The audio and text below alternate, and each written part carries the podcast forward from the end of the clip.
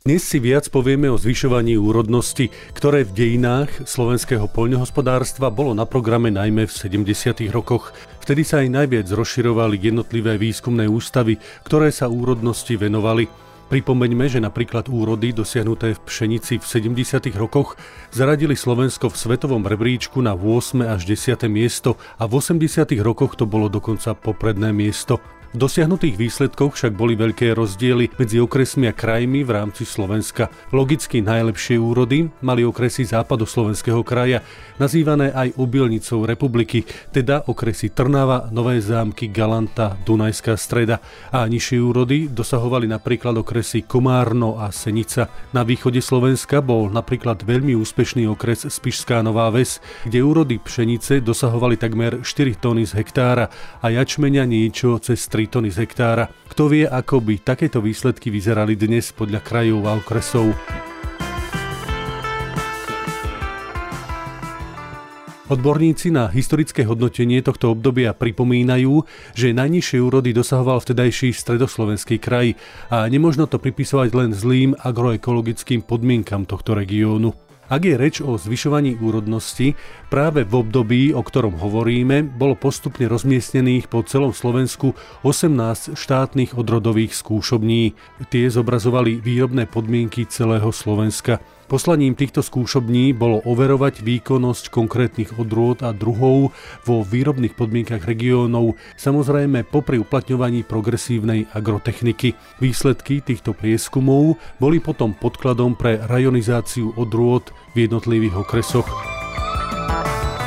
Pokiaľ ide o pšenicu a jačmeň, odborníci na históriu konštatujú, že domáce odrody postupne vytláčali tie sovietske, na ktoré sa upriamila pozornosť najmä v 50. a 60. rokoch. Napriek rozšíreniu zahraničných odrôd sa postupne smerovalo k tomu, aby šlachtiteľské aktivity na Slovensku v spolupráci s intenzívnym hospodárením prišli s takými odrodami, ktoré by dosiahli genetický potenciál 10 tón zrna z hektára. 70. a 80. roky preto prijali tomuto obdobiu nielen pre podporu zo strany štátu, ale mnohé výskumné a šlachtiteľské stanice, ktoré vznikali najmä koncom 50. rokov, už prichádzali s konkrétnymi výsledkami. Aké mali by teda nové odrody a aké sa podarilo vyšľachtiť? Mohli by sme to zovšeobecniť. Boli najmä zakrpateného vzrastu, so silným steblom, nepoliehavé, vhodné pre závlahy a samozrejme odolné voči chorobám a škodcom. Koncom 70. rokov a na začiatku 80. rokov boli uznané odrody Istra, Košútka, Danubia, Viginta, Iris, Ilona a ďalšie. Dorábanie čo najväčšieho objemu obilnín bola v 70. rokoch aj politická a národohospodárska úloha, o ktorú sa opieral vtedajší režim. Táto oblasť, teda dorábanie obilnín, sa na celkovej kalorickej výžive obyvateľstva podielala viac ako dvoma petinami a viac ako z jednej tretiny sa opierala o zrnoviny živočíšna výroba. Pripomeňme, že v tomto čase sme boli v tejto oblasti sebestačnou krajinou.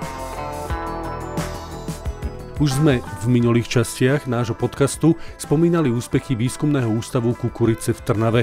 O tieto úspechy sa mohlo rovnako spoliehať aj naše národné hospodárstvo, presnejšie povedané vtedajší rezort poľnohospodárstva a výživy. V Trnave začali šľachtiť kukuricu na vyšší obsah lizínu. Metódy šľachtenia postupne prechádzali od medziodrodového kríženia až po líniové šľachtenie.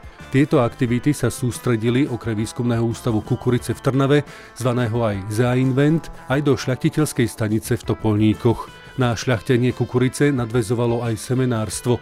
Riešilo sa nielen osivo, ale aj praktické skúsenosti, ako bolo materiálové a technické vybavenie, teda sejačky, závlahy, kombajny na zber a sušičky.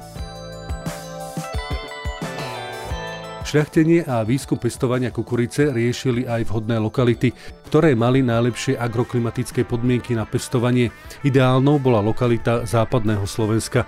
Okrem tamojších lokalít sa malé plochy na šľachtenie sústredili aj do južného okresu stredného Slovenska, do okresu Veľký Krtíš. O zvyšovaní úrodnosti v 70. rokoch si povieme aj na budúce.